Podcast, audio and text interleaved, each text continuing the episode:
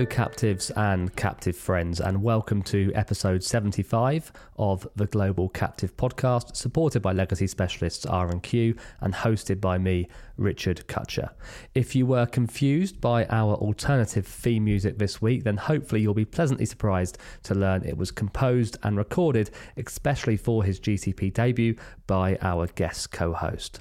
Marco Giacomelli, head of the IGP Employee Benefits Network, is on the pod almost a year and a half into his post and primed to explain why he is keen for IGP to take a more active presence in the captive insurance world. So, Marco, thank you for the music and welcome on to the Global Captive Podcast. Thank you. Marco, great to have you on the pod. We actually met for the first time over a year ago, I think, and uh, but you're well known in the employee benefit space in in captives uh, from previous roles, and we'll talk a bit about that in a second. But it's 16 months since you joined IGP as head of the network, as we have not had anyone from IGP on the pod before. Can you give us a little bit of background on, on the network and its profile? Sure. Well, IGP is uh, one of the leading networks in the employee benefit market. So it's been uh, continuously in activity since 1967. I am a relative newcomer to the network, having mm. joined uh, in July 2021. But in a way, I feel it's a bit like a destiny for me to join IGP because IGP was born in October 1967, and I was born in October 1967. So um, it is a network of independent uh, network partners, insurers, local insurers, and um, the network is coordinated uh, by a central unit which uh, is governed by John Hancock, the U.S. Uh, life insurance company. Yeah. Uh, John Hancock was acquired by Manulife, the Canadian financial services group, in 2012. And as part of the acquisition, therefore, the IGP network now reports uh, directly into Manulife. It is global in the sense that the footprint is uh, quite extensive, uh, over 80 territories around the world. And uh, our network partners are chosen among the leading ones in each local market, again, because we are not constrained by having to work with proprietary partners. Of course, uh, where Manulife is operating in any given territory, we tend to work with Manulife local companies. Yep. But in most countries, we operate through independent Great. So tell us a, bit, a little bit about what appealed to you about joining IGP. Well, uh, certainly IGP has a great reputation in the market for excellence, in particular uh, when it comes to providing uh, services to global multinationals uh, in the field of multinational pooling. And therein, I saw the opportunity for further growth and expansion in IGP. IGP, for many years, was known as a pooling network. Yeah. And uh, one of the key principles that I've tried to embed in the organization since I joined is that in reality, IGP is a provider of coordinated solutions for multinationals, of which multinational pooling is one of them. In reality, uh, IGP has always been active also in insurance to captive programs and more recently also in global underwriting programs. But uh, there was a need to convey this message more clearly to the market and at the same time uh, to revamp certain capabilities internally in order to make our value proposition for the insurance to captive and global underwriting programs equally as compelling as the one for multinational. Fantastic. So uh, we're going to talk a little bit more about that kind of not transition, but that greater messaging around uh, captives and the role that you can play and, and, do have to play in that market. Can talk a little bit about that in, in the second half. But as you said, you do have a long background in international employee benefits going back almost 30 years. Marco, you don't look it, but I'm told almost 30 years. How have you seen the financing of employee benefits evolve during that time and, and particularly the role of captives uh, in the sector? Well, uh, when I started in uh, late 93, uh, early 94, um, the employee benefits market uh, in terms of coordinated solutions was dominated by multinational pooling, and there were uh, probably three or four reinsurance to programs in the whole market. Uh, I was actually managing one of the very first ones for a French multinational, uh, which is a program that's still in place to this date. Uh, so certainly I, I, was there from the very beginning and uh, uh, from whatever I could do, uh, I, have tried to contribute to shaping this market to, into what it is today definitely this insurance to captive market has evolved in the sense that historically uh, it was born to manage essentially property and casualty programs and in general non-life programs. Uh, so many of the lines of risk, many of the metrics surrounding them, many of the reporting tools around them were all designed to accommodate uh, uh, the needs of a property and casualty type of environment. Uh, the diversification into employee benefits is something that uh, came gradually and still, to some extent, today is a market in, uh, in a continuous state of growth. Nowadays, uh, just to give you some numbers, there are about 6,000 captive worldwide. Uh, but in terms of captives actively managing employee benefit programs, there are less than 200 of them. Yeah. So clearly there is a lot of room for growth. And in that 200, I'm including both the what I would call traditional reinsurance to captive programs, i.e., the ones underpinned by networks, as well as the looser um, uh, solutions, if you wish, whereby there could be single country arrangements or specific solutions designed for specific line of risks in certain areas and so on. So the market is certainly growing. There are a lot of opportunities, uh, and there is a, a lot of interest in this particular segment. Yeah, I always find it interesting when people touch upon the numbers of captives which are reinsuring international employee benefits because for so long, I feel like that number's been 100 forever. And uh, maybe maybe seven or eight years ago, people were saying 100. There's 100 captives doing international employee benefits, and it's interesting you say less than 200 because I imagine it must it must be around the 150 mark yeah. now because yeah. it feels like, particularly over the last six or seven years, I I increasingly come across uh, large corporates that have just started doing it in the yes. last two or three years. We had Heineken on the podcast um, earlier this year, and they set up a whole separate cap to do internal international employee benefits. We've had Facebook on the podcast a couple of times this year and they launched their international employee benefits captive just a couple of years ago. So yeah, I, am waiting to see a definitive number, but I think you're right. It's got to be in that kind of 150 plus range now. But the potential is is there for a lot more companies to be doing this. Um, and captives insuring international employee benefits is becoming more common than ever. But is there? You obviously believe there is a lot more growth to achieve to con- convert people from pooling or international underwriting to the captive concept? How have the drivers or, or motivations changed, do you think, to, to use a captive in this way? Well, what I've observed is that there has to be also a sort of a cultural shift in, uh, that's driving the growth of the employee benefit programs into captive. So uh, traditionally, the path was always the same. You would have an existing captive managing a property and casualty program, and uh, eventually, through maybe a tender or an RFP, this captive might decide to expand their lines of risk and diversify them and add an employee benefit programs. Uh, there were specific, uh, both commercial and technical drivers behind it. Uh, some of them uh, um, are uh, quintessentially insurance related. For instance, uh, the need to optimize your capital absorption. Typically, property and casualty lines tend to absorb more capital than human risks lines. And so, uh, especially since the implementation of Solvency II and the fact that many captive jurisdictions seek equivalence in terms of Solvency II, then the need to optimize your capital absorption became very strong, and therefore, the employee benefits was seen as a good vehicle to optimize that. However, uh, that is also changing because, especially recently, we are seeing the birth of captives established specifically for the purpose of managing employee benefit plans, as opposed to extending the realm from non-life benefit, non-life uh, risks into employee benefits. That is definitely a turning point. It shows one confidence that the market has in using captive for employee benefits to the point that you establish a captive specifically for employee benefits. Yes. Number two, the cultural shift that I mentioned, i.e., the fact that risk managers, which are the quintessential stakeholder in the success of the implementation of a captive program, are becoming more comfortable with managing biometric risks. Uh, some of the metrics uh, that traditionally were used and still are used for property and casualty, such as ultimate loss ratios, such as claims triangulations, and so on, now are being adapted to specifically measuring the profitability of employee benefit lines. And so effectively this uh, widened culture around biometric risks and how they can be financed into a captive is what, in my opinion, is an important uh, growth driver that we are seeing. Yeah, it'll be really interesting to see if we do see more cases of a captive being set up simply for the employee benefits. Maybe they add other lines in the future, but it, feels like it's a bit of a sea change. The fact that it's, it's the driver of a captive rather than an add-on later on.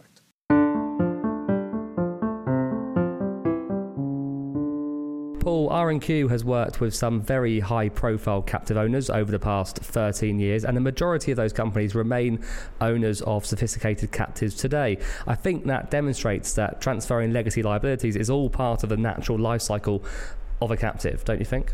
Yes, that's right, Richard. As businesses evolve over time, it makes sense that their insurance needs change, and as a result, the profile of the captive and its role within the group will change as well. We have worked with captives owned by companies such as AstraZeneca, General Electric, Lufthansa, and Unilever, who all have sophisticated captive operations and felt the need to restructure or shift their priorities. Offloading a legacy captive or a portfolio of liabilities can often be the most efficient way to repurpose a captive or free up much needed capital for distribution or new lines of business. Thank you, Paul. Well, if you want more information on R&Q, then visit their friend of the podcast page on the globalcaptivepodcast.com website or follow the links in the episode show notes.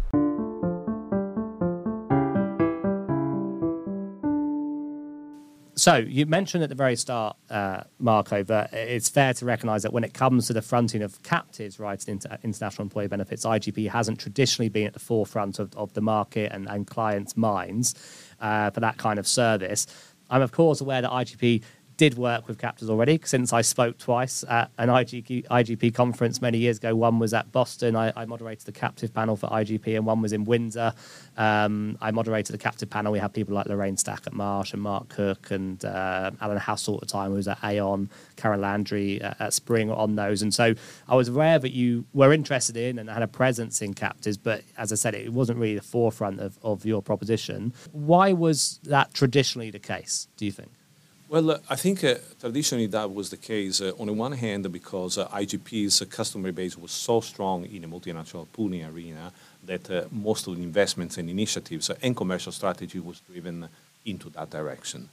Second, because I think in terms of maturity of the market, IGP was perhaps waiting for the market to consolidate a little bit rather than being a prime mover.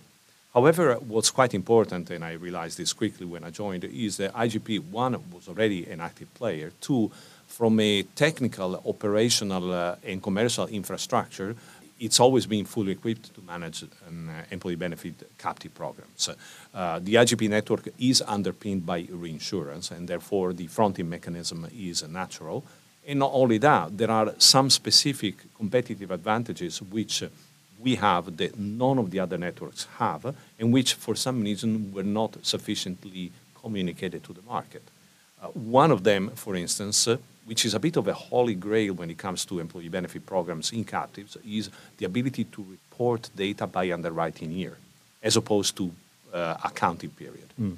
That is, again, something that many networks have been trying to implement, and that has been there in IGP since the very beginning.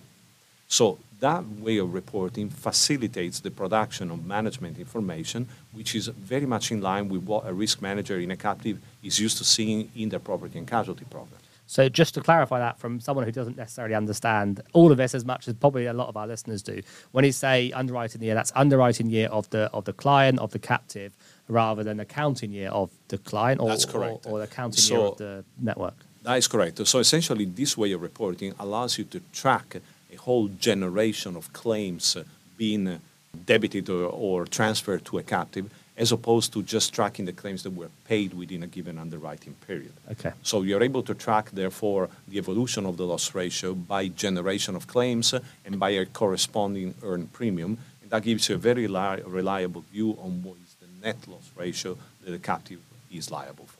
So it, it, obviously, it's quite apparent that the mindset has changed since you joined the IGP regarding being more proactive and being more on the front foot regarding acquiring captive business or targeting um, captive business. Maybe a quite a crass question, but why are you keen to be seen as a, a good option? Is it because that's where the business is going because that's the future of international employee benefits? I don't want to put words in your mouth, but why why do you think it's important that IGP has a role to play here? Well, uh, certainly the numbers support the strategy. Uh, the uh, employee benefit captive segment is the one that's growing the most uh, in the global coordinated employee benefit solutions market. It's a segment that's growing at a real uh, uh, rate, which is a double digit rate, compared to the multinational pooling segment, which is fairly static, I would say. So this is growing not only because some existing programs may convert to a captive program, but also because generally there are many corporations that start from scratch by thinking of using their captive for employee benefits. Uh, so the market is growing. We want to be a part of this market. We realize now more than ever that we have uh, some unique competitive advantages that we can offer to our customers. And uh, we definitely put uh, our so to speak, virtual money, let's say, where our mouth is, uh, because uh, since January of this year, we set up uh, a center of expertise for captives and global underwriting programs. We were the first in the industry to do this. So it's a dedicated business unit with full accountability for developing these uh, and these solutions. And uh, effectively, this has been a bit of a game changer for us. It resonated very well in the market. It's been well received, and it's, I think, uh, a, a a tangible testimony of our commitment to this segment. So you definitely think that there are a significant group of uh, clients, whether they're clients of yours or of others, who are pooling, but who are 100% good candidates to be at least considering going down the captive route. You see that opportunity for, for growth for captives. Yes. And at the same time, we see the opportunity in clients which may not have a pool, but may already have a, an existing captive program for other lines of risk. And so they are the uh, the cultural shift that we were talking earlier in uh, making them aware about what could be the possible benefits of extending their program to employee benefits. So, just lastly, then, uh, Marco, what, what, do you see as the looking ahead? What do you see as the kind of the biggest challenges and opportunities facing corporates in the in the administration and, and operation of their international employee benefits programs today? In terms of challenges, certainly I think uh, what we are realizing is that uh, we all, as providers, uh, sit uh, on uh, a very, very large database. we have an enormous amount of data. We want to make sure that we are able to make a significant contribution to our customers using this data, which means effectively drawing meaningful information that helps them better select the risk, better understand it, better price it, and uh, in turn, therefore, guarantee uh, a sustainability of performance of the captive. Now, that, in my view, has uh, resulted into First, a, what I would call a generation one type of effort, i.e., uh, developing sophisticated dashboards, uh, reports, etc., to help clients uh, better understand the data. But that, in my view, uh, and this is what most networks still do today, but that, in my view, is not necessarily a very customer-centric type of approach, because that is uh, effectively more of a network-centric approach that says, I'm going to design a set of reports that I believe could be meaningful for you and I'm going to feed them to you, and it will uh, help you understand better your risk. I think generation two means uh, find a compliant, uh, technically robust way to allow captives to extract your data directly and then use it in any way they, they see fit and generate their own reports. Obviously, there are significant uh, technical challenges, data protection and privacy challenges, but I do believe in the idea of developing sophisticated APIs that allows uh, a captive or a corporation's uh, operating systems to connect directly to the network and have the availability of data in real time. When we've spoken to uh, employee benefits uh, specialists within their organizations recently, it becomes increasingly apparent that the, the, one of the real drivers is just you know, delivering way more value to their employees, enhancing their benefits. A captive can give some facilities to, to help the corporation do that. And the, the other area of captives, which is we're talking a lot about at the moment, separate, you know, to some degree from employee benefits, is ESG, yes. and uh, getting a captive to allow and support the group and in all kinds of ESG initiatives. Now, there's, there's obviously an S play for in employee benefits. You know, sure. employee benefits, uh, a good employee benefits program can obviously support uh, diversity, equity, and inclusion agendas at companies. Do you do you think that the fronting networks can is there a role for the front end networks to play there in terms of helping the, the client and the captive kind of communicate the value of some of these programs back to the parent group so it can contribute to however they're measuring and an- analyzing their own kind of DE and I objectives? Absolutely. Whether you look at it uh, from a DE and I perspective or an ESG perspective, uh, definitely uh, the role of the front-end network is very important because uh, we are ultimately a channel of information for the corporation. So we are able to uh, inform the corporations not only on these risks, but also on potential risk management measures that could be undertaken to improve uh, the health and well-being of the population.